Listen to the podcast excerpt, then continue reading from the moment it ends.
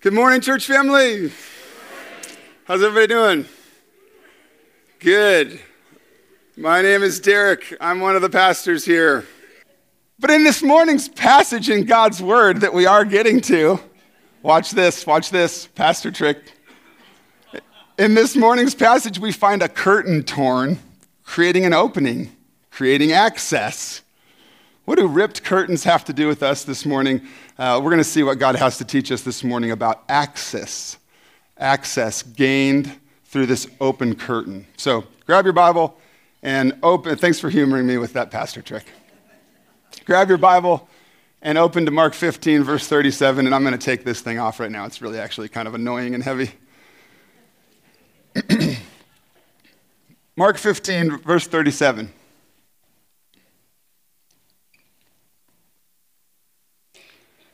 As you get there, you uh, may know that we are in a series of messages we're calling God Man because we are studying the life and ministry of Jesus Christ, the God man, fully God, fully human. At the same time, we've been studying through the book of Mark. Uh, I believe, you probably don't even want to know. I think we've already had 42 Sundays in, in Mark, and we've got a couple of more.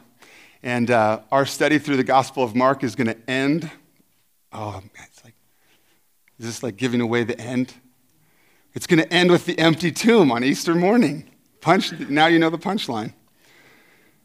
Mark 15, verse 37. Uh, and before, sorry, before these verses, last Sunday we, we studied uh, a really difficult passage. We, disco- we discovered in last week's passage, of course, the um, the crucifixion, the execution of Jesus. And prior to that, he had been flogged and beaten and mocked and then crucified, nailed to a cross. And here we are in verse 37. With a loud cry, Jesus breathed his last. And the very next verse tells us the curtain of the temple was torn in two from top to bottom.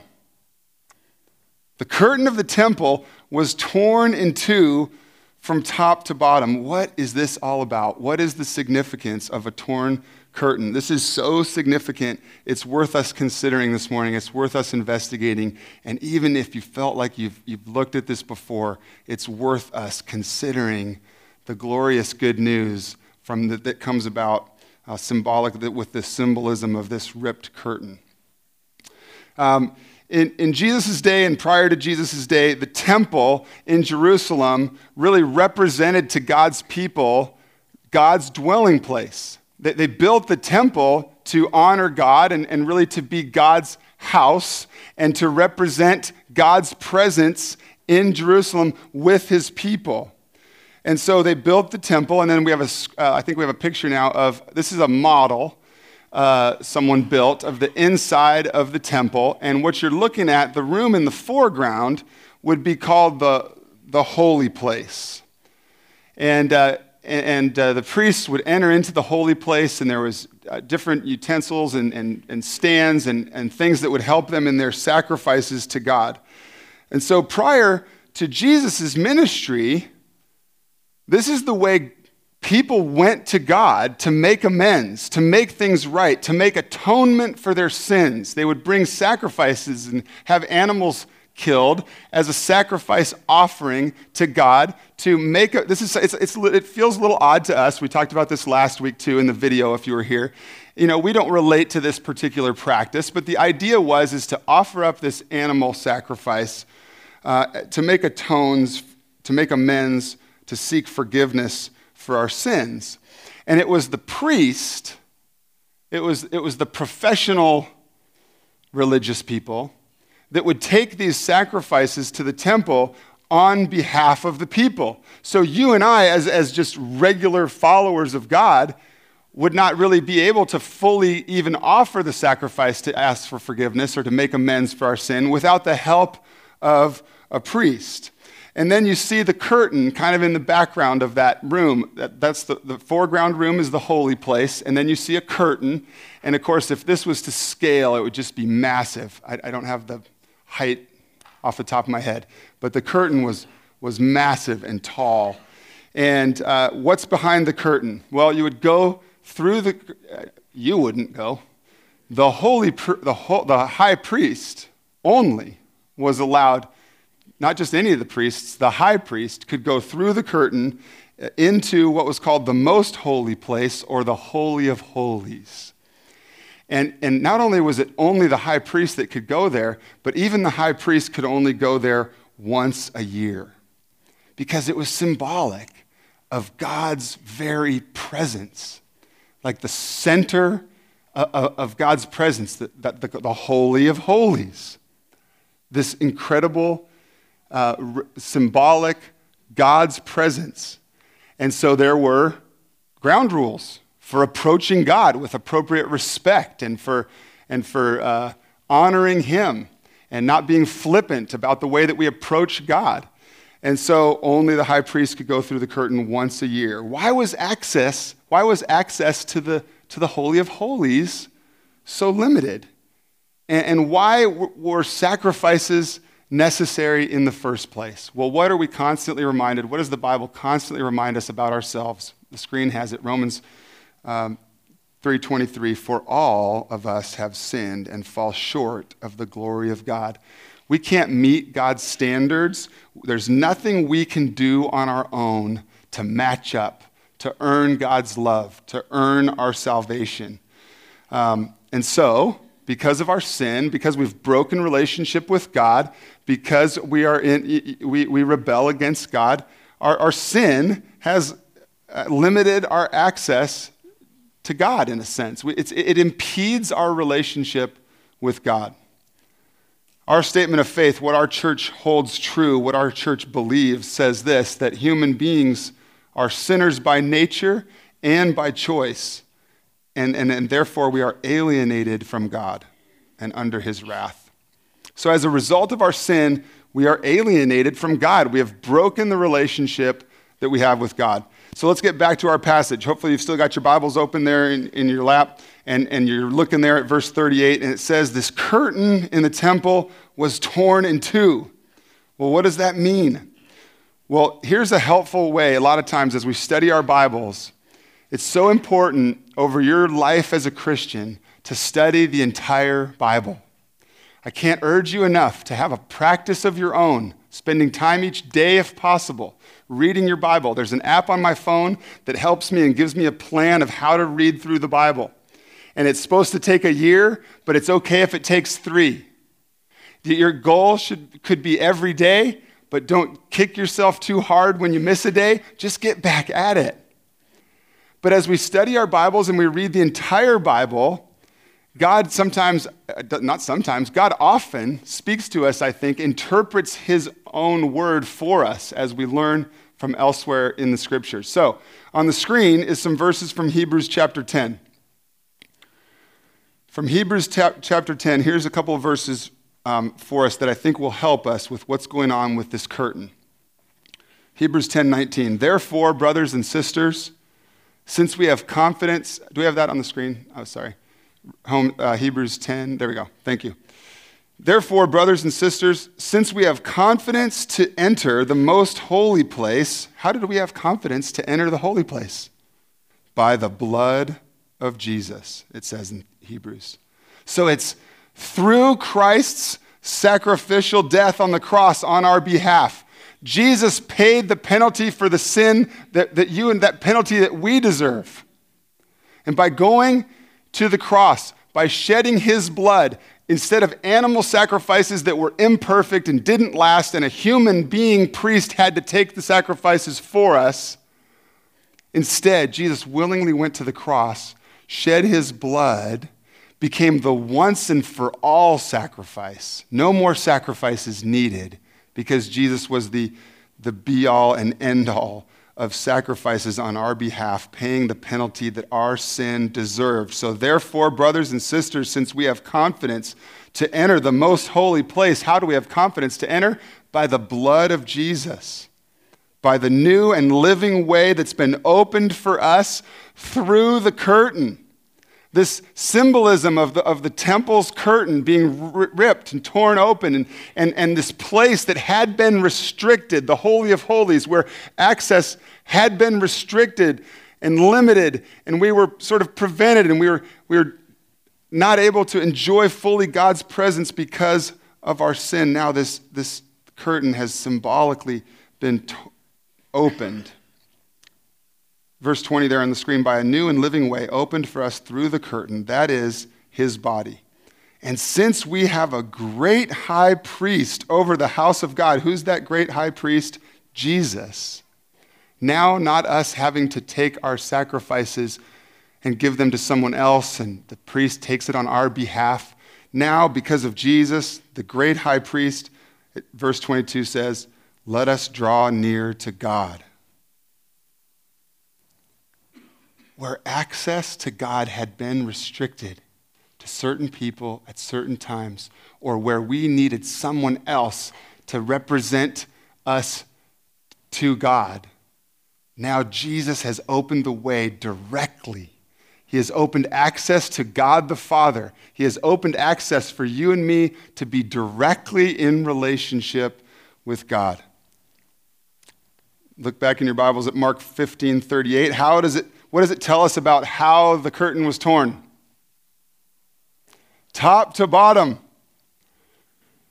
Top to bottom. I, I really think that this is, this is to show how clearly that this was an act of God this massive, tall, tall curtain ripped from top to bottom. This was just to make it so obvious that it was God at work, not some accident, not a thread got loose, not me and down here at the bottom tugging on the curtain, but God opening a way, God taking action. Even though our sin impedes our relationship with God, even though it should block our access, God made a way. He opened the curtain, symbolic for you and I this morning that through Jesus, through a relationship with Jesus Christ, we have access to God the Father.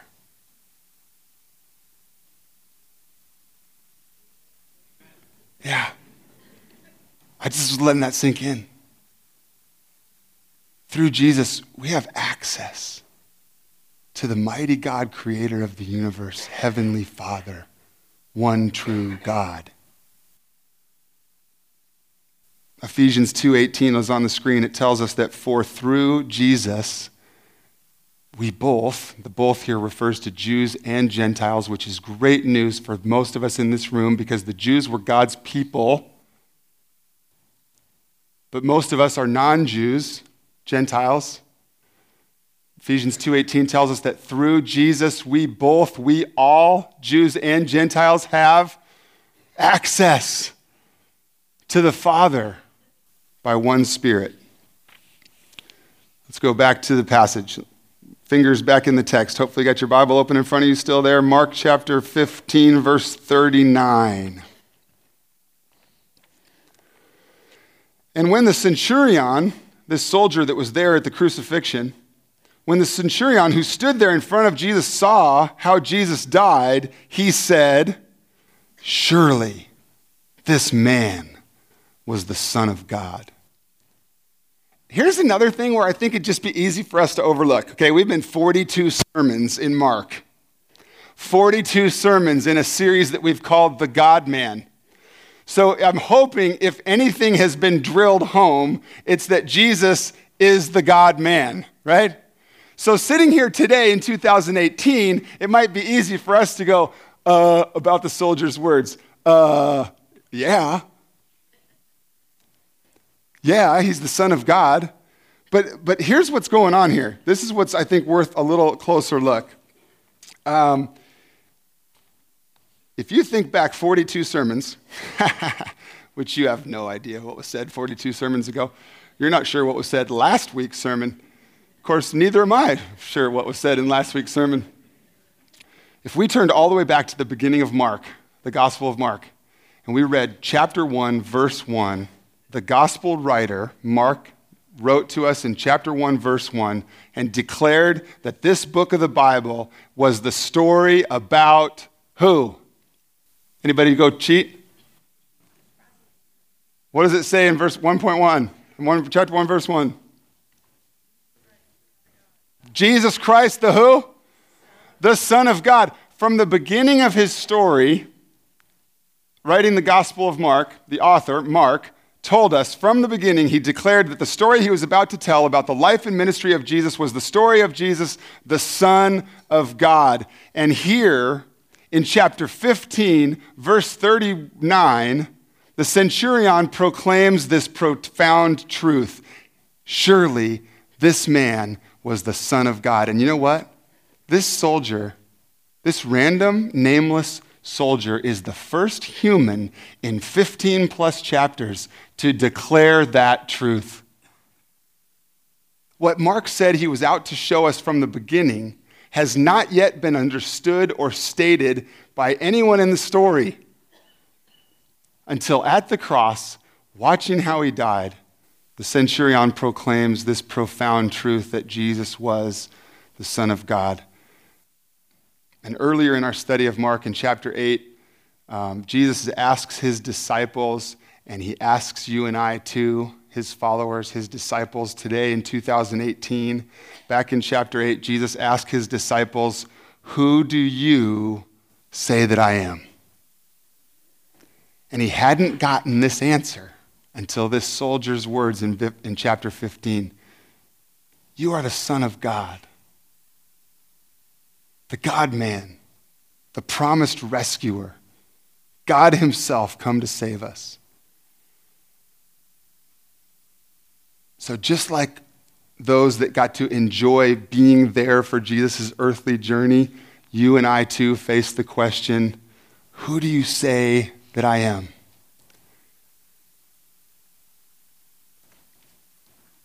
Verse 40. Some women were watching from a distance.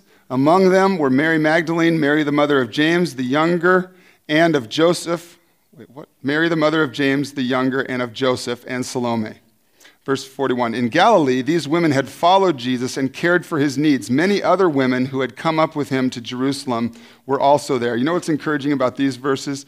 I think we need to be reminded that followers of Jesus in, in God's word include men, include women, include Jews, include Gentiles, and therefore it is good news because you and I, all people, can be followers of Jesus. Good news?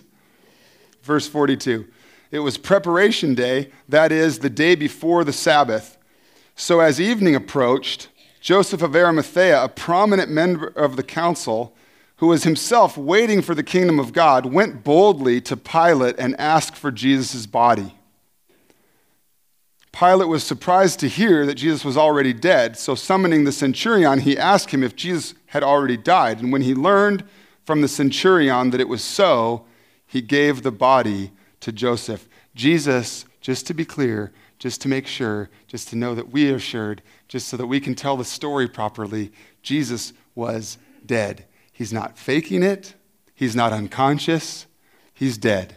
It's a historical fact. And here, in those verses we just read, the fact of his physical human death is being confirmed by people with no reason to lie.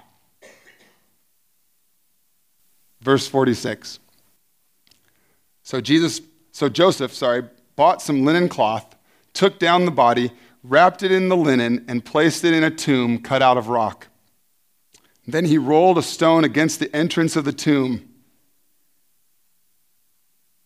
Then he rolled a stone against the entrance of the tomb and listened to the finality of verse 47. Mary Magdalene and Mary, the mother of Joseph, saw where Jesus was laid. Seems very final, but we have hope for this verse on the screen is one of my favorite places to go in scripture.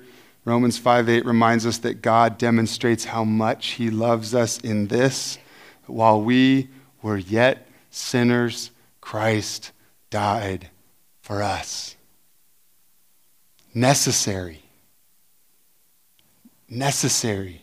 Willing sacrifice of the Son of God Himself on our behalf, going to the cross dying for us so that we could be made right with God, so that sinful you and I could be connected and friends with a holy and perfect God. That is the grace of God. This seemingly dark day, this seemingly dark day in history, is God's great work of reconciling a people to himself. In doing so, God is offering, in, in offering his son as a sacrifice, is in Jesus willingly going to death, we are being offered the gift of life. And, and, if, and if eternal life with, in the presence of God is too abstract for us to grasp, or too, it's an unbelievable truth to experience eternity in the presence of God, eternal life. But Jesus came that we might have life now and forever. That our lives might be transformed and enriched and meaningful and purposeful. I don't say perfect. Followers of Jesus on this side of eternity, our lives are not perfect, are they? We experience pain and hurt and suffering and persecution, and yet we go through it with Jesus. Romans 6:23 says the wages of sin is death but the gift of God is eternal life in Jesus Christ our Lord. And we read our statement of faith earlier, our statement of faith what we as a church believe. We read part of it earlier and let's put that back up. Human beings are sinners by nature and by choice and because we are sinners we are alienated from God and under his wrath. But look how our statement of faith continues. Only through God. Sorry, back to that slide. I, I, I faked you out. Only through God, God, only through God's saving work in Jesus Christ can we be rescued, reconciled, and renewed. So it's because of our sin that we are alienated from God, that our relationship with Him is impeded, that our sin is what, is what has, has mucked up our access to the Heavenly Father. And yet, what we've seen this morning uh, symbolic with the curtain in the temple being torn open and a way being made for us into the Holy of Holies, symbolic of the fact that through Christ, by you and I being in relationship with Jesus, by surrendering our life to Him, by entrusting ourselves to Him, by realizing that we can't do it on our own, but we need God's help, we give our lives to Jesus, and through Jesus, we have access to the Heavenly Father. So, so, what prevents you from enjoying the access to God the Father that Jesus provides? The torn curtain symbolizes the good news that God has made a way for sinful you and me to be in relationship with a holy and perfect God. Jesus died for our sins, was buried, and yep, in a couple weeks we'll get to celebrate, raised again and that gives us access to God and puts us in relationship with the creator of the universe. Perhaps for you, it is time to take a bold step of faith and trust your life to Jesus. Father God, we thank you so much for your great love for us. God, we thank you that you are a, a, not a distant God, not a God who stays far away, but God, we thank you that you come to us in the person of your Son, Jesus. God, we thank you that you sent your Son and that Jesus willingly offered his life so that we could receive life eternal and life abundant with you. And God, I pray for those in this room that as you are, are working in, in hearts, as you are speaking to us through your word in the Bible, God, I pray that uh, if there's anyone here who needs to, to understand and to receive this good news. God, may they trust you. May they trust your son Jesus with their lives and, and accept and receive access to you. God, would you help them to put their trust in you, their faith in you today? And God, I pray for all of us that we would recognize our sin, our need for you, that, and that you have made a way that you don't leave us stuck in our sin, but God, that you have sent your Son, that Jesus is the way, the truth, and the life. And God, may we be like the soldier in, in, our, in our passage this morning who looks to the life and ministry of Jesus, who, who witnesses what we have studied for weeks and weeks, And God, would we entrust ourselves to your Son, recognizing him like the soldier did as the Son of God? God, I pray that this would change our lives, whether we've been walking with Jesus for a long time or not. God, I pray that as we look to you now and are reminded that you are Son of God, God Himself, come to be with us. God, would that radically change the way we live? Would that, would that truth, would that news be such good news to our hearts and minds? that our lives would be transformed, that we would live in word and deed for you, and that your love would flow out of us to others around us.